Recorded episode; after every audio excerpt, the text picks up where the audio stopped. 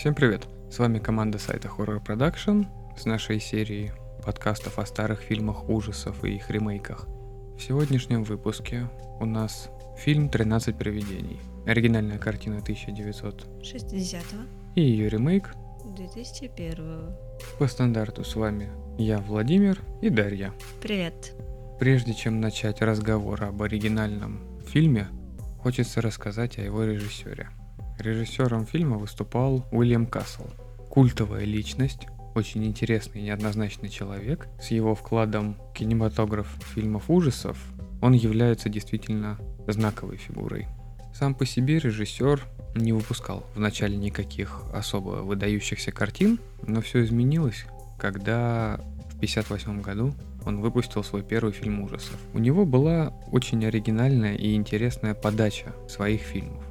В 1958 году он выпустил фильм ужасов «Мрак». Всех зрителей, которые пришли на «Мрак», страховали на случай смерти от страха. Помимо билета им выдавался еще небольшой купончик фирмы Lloyd. А в конце сеанса выдавали значки с надписью «Я не боюсь, я ходил на мрак». Интересно. Следующий фильм «Дом на холме ужасов», о котором мы уже разговаривали, в котором Касл как раз познакомился с Винсентом Прайсом, и в дальнейшем снял еще несколько фильмов с ним в главные роли. Во время показа «Дома ужасов на холме», во время самых напряженных моментов фильма, над зрителями проносились трехметровые пластиковые скелеты, привязанные к потолку проволоками.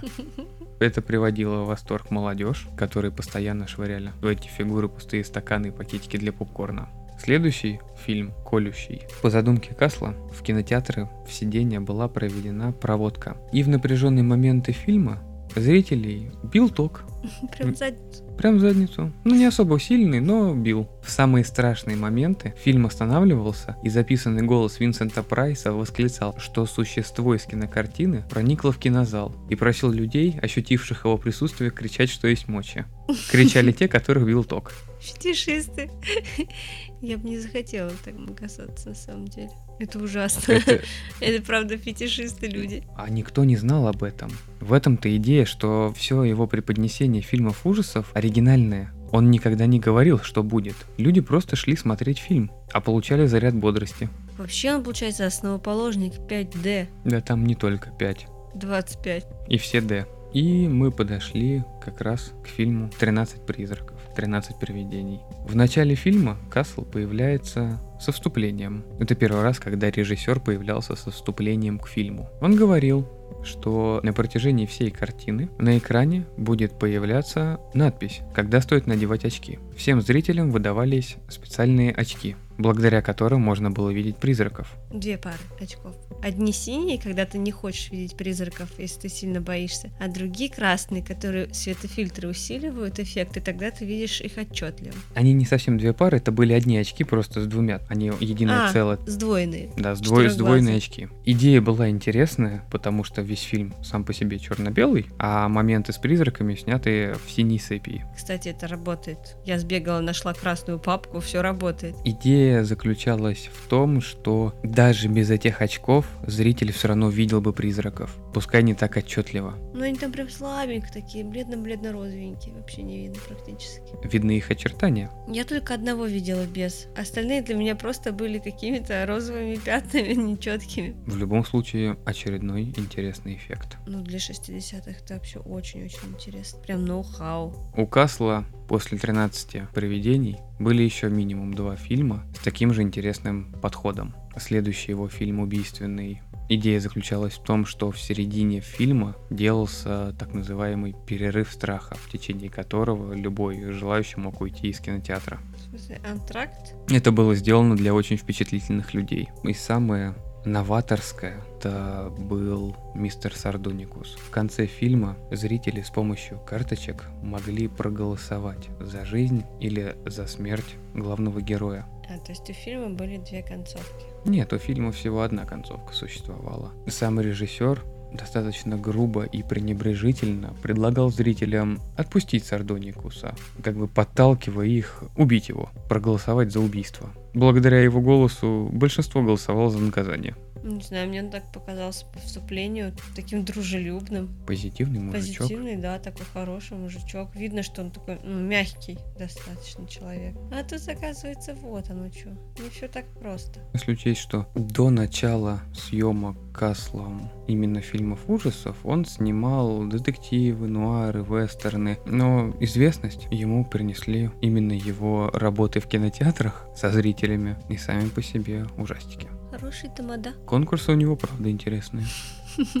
И грим у него, кстати, еще хороший фильм. Очень хороший. Может быть и хорошо, что до этого он снимал вестерны и детективы, потому что, в принципе, это сказалось на дальнейших работах. По большому счету, это детективные истории с элементами ужаса. Но если рассматривать именно 13 привидений, то весь фильм это один большой ужас. Там нет детектива. Почему нет? То, что они искали заначку? Юрист убил дядю, сделал его двенадцатым призраком, и потом, чтобы освободить, ему нужен был тринадцатый призрак, и он решил убить ребенка. Но в итоге призрак дядьки его перехитрил, и, в общем, получилось так, что кровать убила юриста. Это убийственная кровать. И он стал тринадцатым призраком, и тогда они все освободились вроде как, по поверью. Я хочу себе такую кровать, бутерброд. Тебе говорят, просыпайся, а ты включил, и тебя накрыло верхом, и никто до тебя не доберется. Не, бутерброд не надо, я вот раньше хотела такую же кровать с такими же балясинами по углам.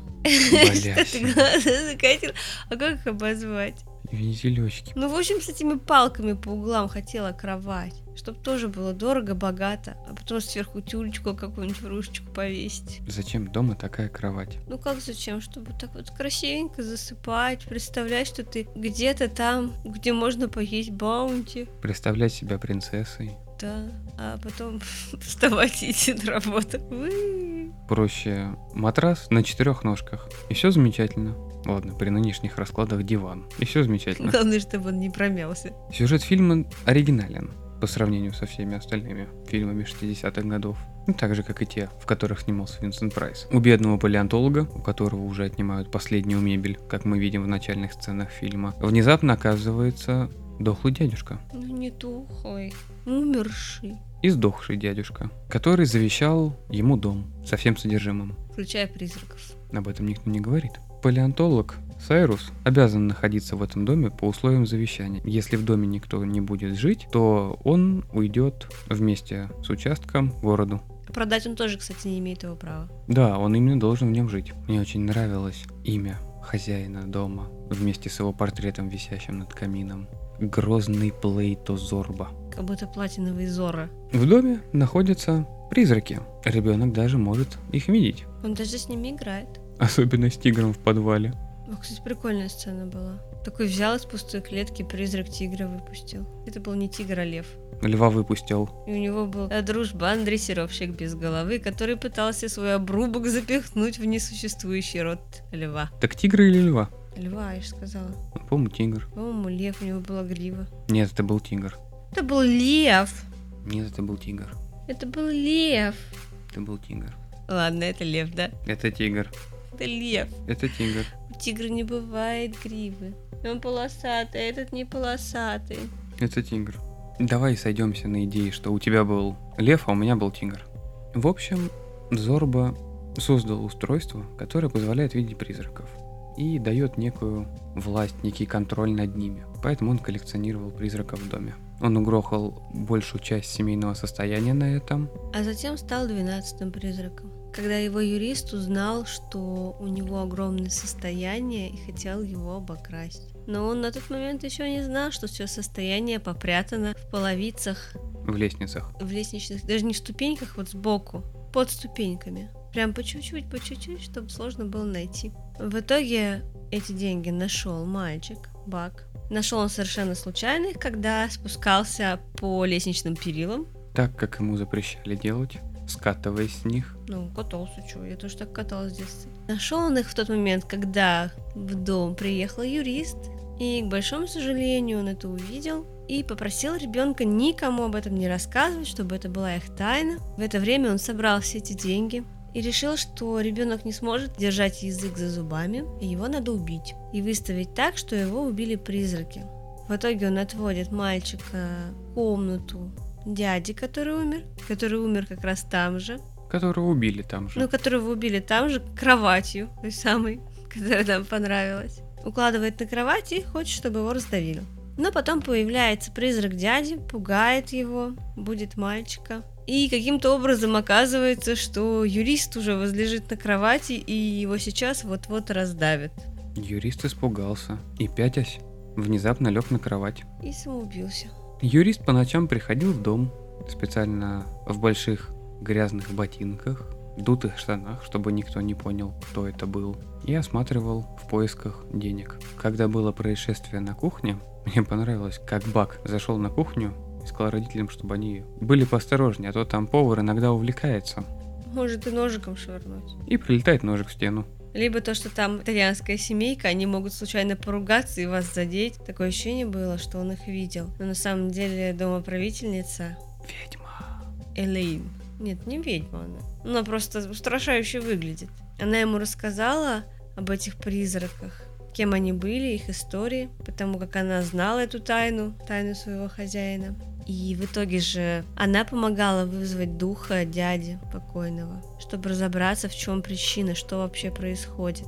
Игра актеров в фильме очень на уровне Винсента Прайса. Я был удивлен, увидев такую хорошую игру в 60-м году, когда актеры не настолько сильно отыгрывали свои роли, но здесь можно поверить и жене, которая хочет уехать, поверить и палеонтологу самому Сайрусу, который хочет остаться, потому что он понимает, что его семья будет бедствовать, если они выйдут из дома. И их дочери Медеи, которую напугал этот юрист, когда пришел в маске, Монстра. ну не монстра, как будто зомби какой-то. Все они хорошо играли.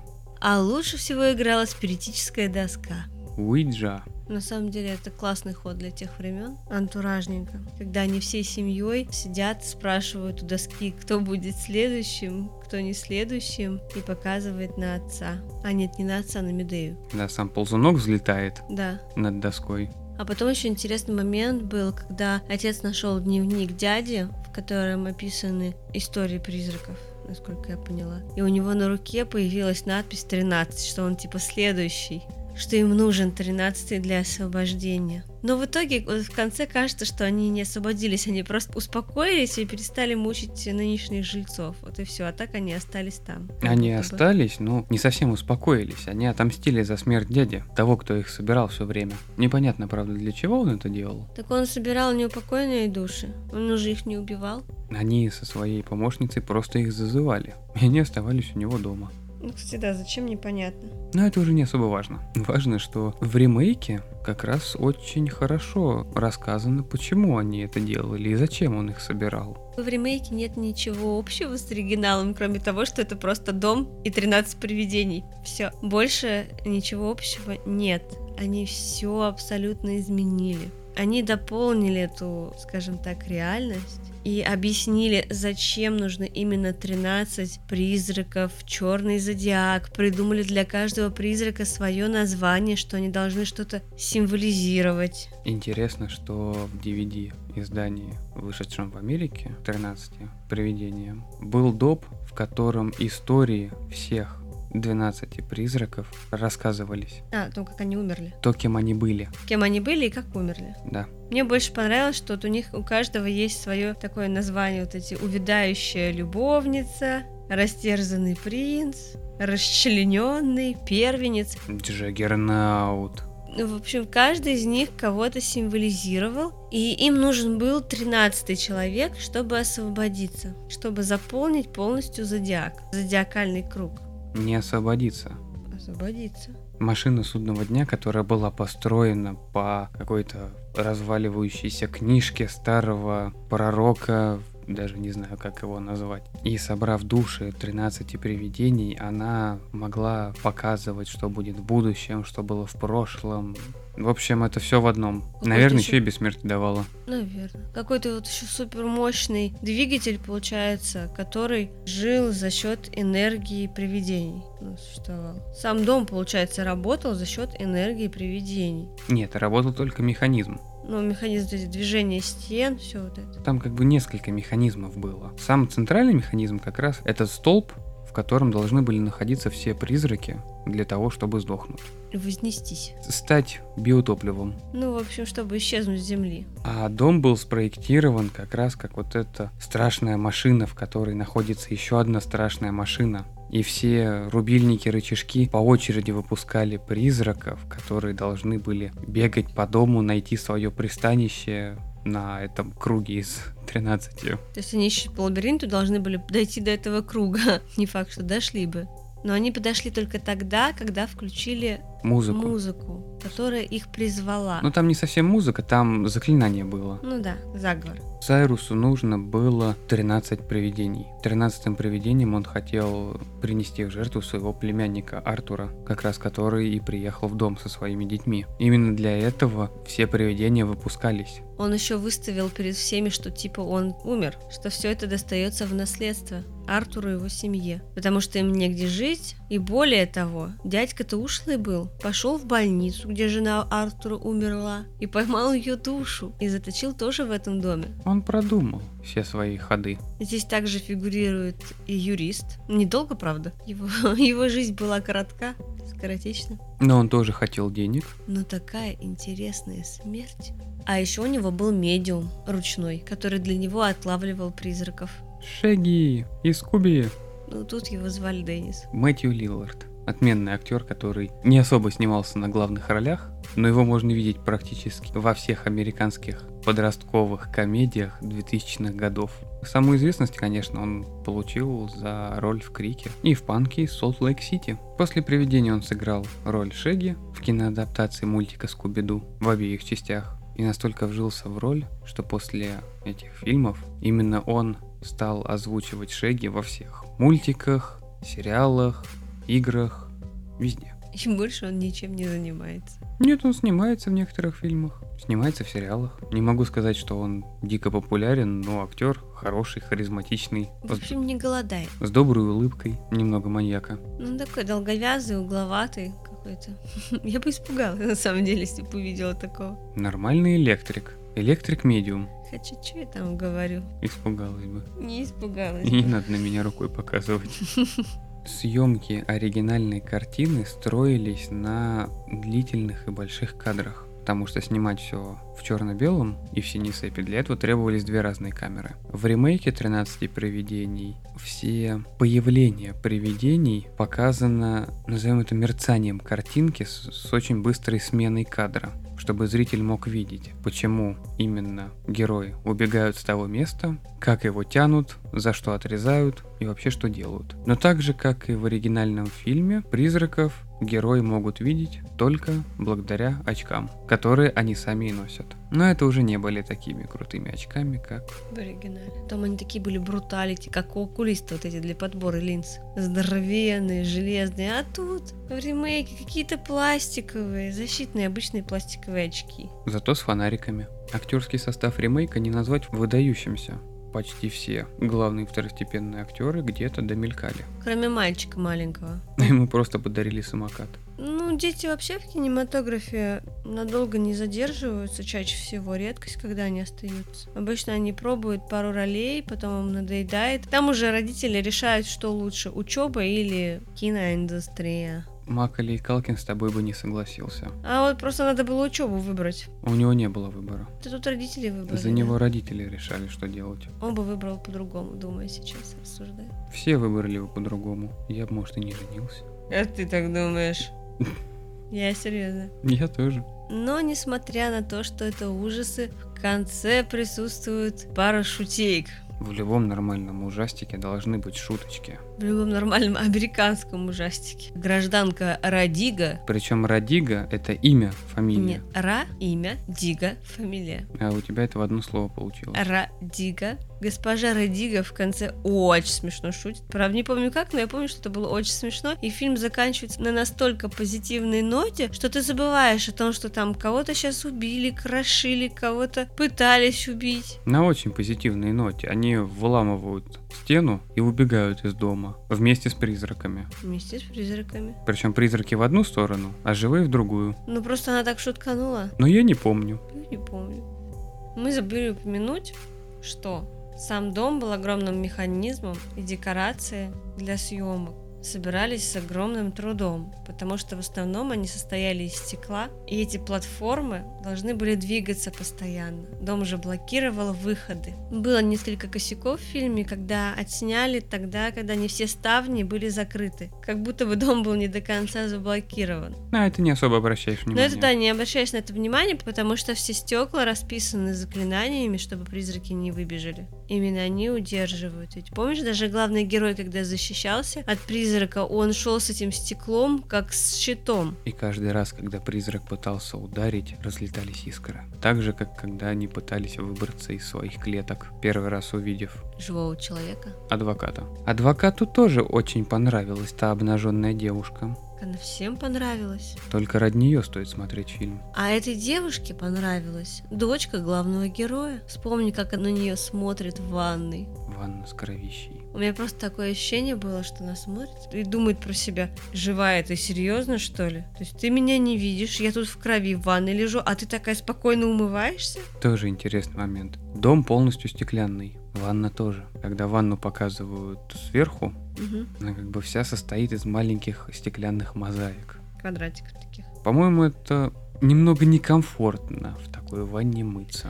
Я думаю, там было стекло, знаешь, такое матовое. Помнишь, в советские времена очень часто в домах клали кирпичики стеклянные, кубики такие, Ты подразумеваешь альтернативу шторки? что стены и полы могли выложить такими стеклянными кубиками. Изображение того, что происходит внутри, за ними, настолько сильно искажается, что совершенно ничего не понятно. Это когда кто-то зайдет ко мне в ванну, мне нужно сказать, как ему нужно точно встать, чтобы изображение было идеально. Нет, оно Закрыто. не будет идеальным. Через такие блоки ты никогда ничего не увидишь. Смысл тогда в стеклянной ванне, если в ней нельзя за кем-то подглядеть? Ну слушай, а за кем дядьке надо было подглядывать? У него там только призраки. И он сам один. За кем? И зачем? В самом начале показывают этот дом с перспективы, когда они стоят возле главного входа, и они видят лес за домом. Получается, если у тебя ванна находится ровно по центру, то ты все равно можешь наблюдать за птичками в лесу. Соответственно, этот извращенец лежал в ванной, одевал очки, смотрел на ту прекрасную женщину обнаженную. Нет, он не мог на нее смотреть, потому что все призраки хоронились в подвале, а ванна была на втором этаже. Так полы ж стеклянные. Но это нужно через ванну перегибаться.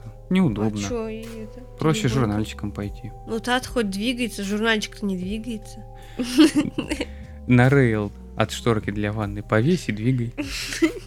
Как качельки. Да? Можно еще намочить для придания объема. Да ты знаток, я смотрю. Ватку не приклеивала, как мимозу к бумажке в детстве. А это зачем? Ну, ватку приклеивали к бумажке, красили в желтый цвет, это была типа мимоза. И мамам дарили на 8 марта. Я немного по-другому развлекался с бумажками. На этой позитивной ноте перейдем к нашей рубрике о самых красочных и интересных убийствах в этих фильмах. Первом было одно убийство. Юриста кроватью придавило. Хотя ну, можно еще рассмотреть нелепые смерти призраков. Мы, правда, не все их знаем, но дрессировщику точно голову лев откусил. Повар зарезал свою семью и себя. А танцующий скелет в огне пламени, непонятно, что он делал. Наверное, он не раз его душа не смогла уйти, совершил самосожжение. Это мог быть физик, который пытался доказать, что самовоспламенение существует. Или Жанна Дар. Или любая ведьма 16 века. Не, их тогда сжигали. Но он бы тогда с палкой привязанной ходил. Да не факт. Ну, в оригинале не так много убийств, поэтому сразу же перейдем к красочному ремейку. Конечно же, юрист, как его стеклянными дверьми. Да причем не пополам, как обычно это в фильмах бывает, прям пополам в лицо, нос. Один глаз с одной стороны, другой с другой, а поперек. Прям сначала половинка с лицом сползает, открывается рассеченный мозг и полностью весь организм. Прям в разрезе сечения. А потом сползает вторая часть, задняя. Но что странно, глаза у него почему-то двигаются, хотя его рассекло. И Как рот бы- открывается. как бы не должно уже, там уже все, мозг не работает. Там даже остаточного не должно быть ничего. Нервы лицевые перебили, поэтому Да кровь-то уже не качается уже все. последние. Но там идеальный разрез получается. Последний всплеск. Ну там один сосуд, а тут все. Зато так вот обычно в фильмах человека разрубают пополам, и получаются две половинки. А тут его разрубили, и из одного человека вышло два. Просто один без лица. Ты какую бы себе часть выбрала, передницу или задницу? Не знаю, никакой. Там так себе актер еще был такой гаденький, еденький, неприятненький. Но юрист в этом фильме таким и должен быть. Он пришел за деньгами. Но в оригинале он был весь из себя такой, м соблазнял же дочь. Тут стеклянный дом с привидениями. И он знает, что соблазнять не надо, оттуда надо просто убежать с деньгами. Ну, он не добежал. Тоже знал, что сумочка будет стоять на тайной педальке, которая За- ать приведет в действие механизм. И дверка закроется прямо в него. А, его задержала барышня. Только он захотел с ней затусить, а дом нарушил его планы. Это идеальная компания. Если тебе надоела твоя спутница, ты снимаешь очки и ничего не видишь. Ее просто нет. Нет, она может на тебя воздействовать, Но ты ее не видишь. но она все равно может тебя ножом пырнуть. И ты почувствуешь это. Как та девчонка, дочка главного героя, которая призрак с ведром на голове. Там клетка была, а не ведро. Она его не видела, но он ее расцарапал. Она кровь. его. Там девушка была. Ты где там девушку увидел? Там волосатый мужик. Это была паломница. Женщина в старом платье, закованная в колодки. А, Изабелла Смит, переехавшая в Америку в колониальные времена.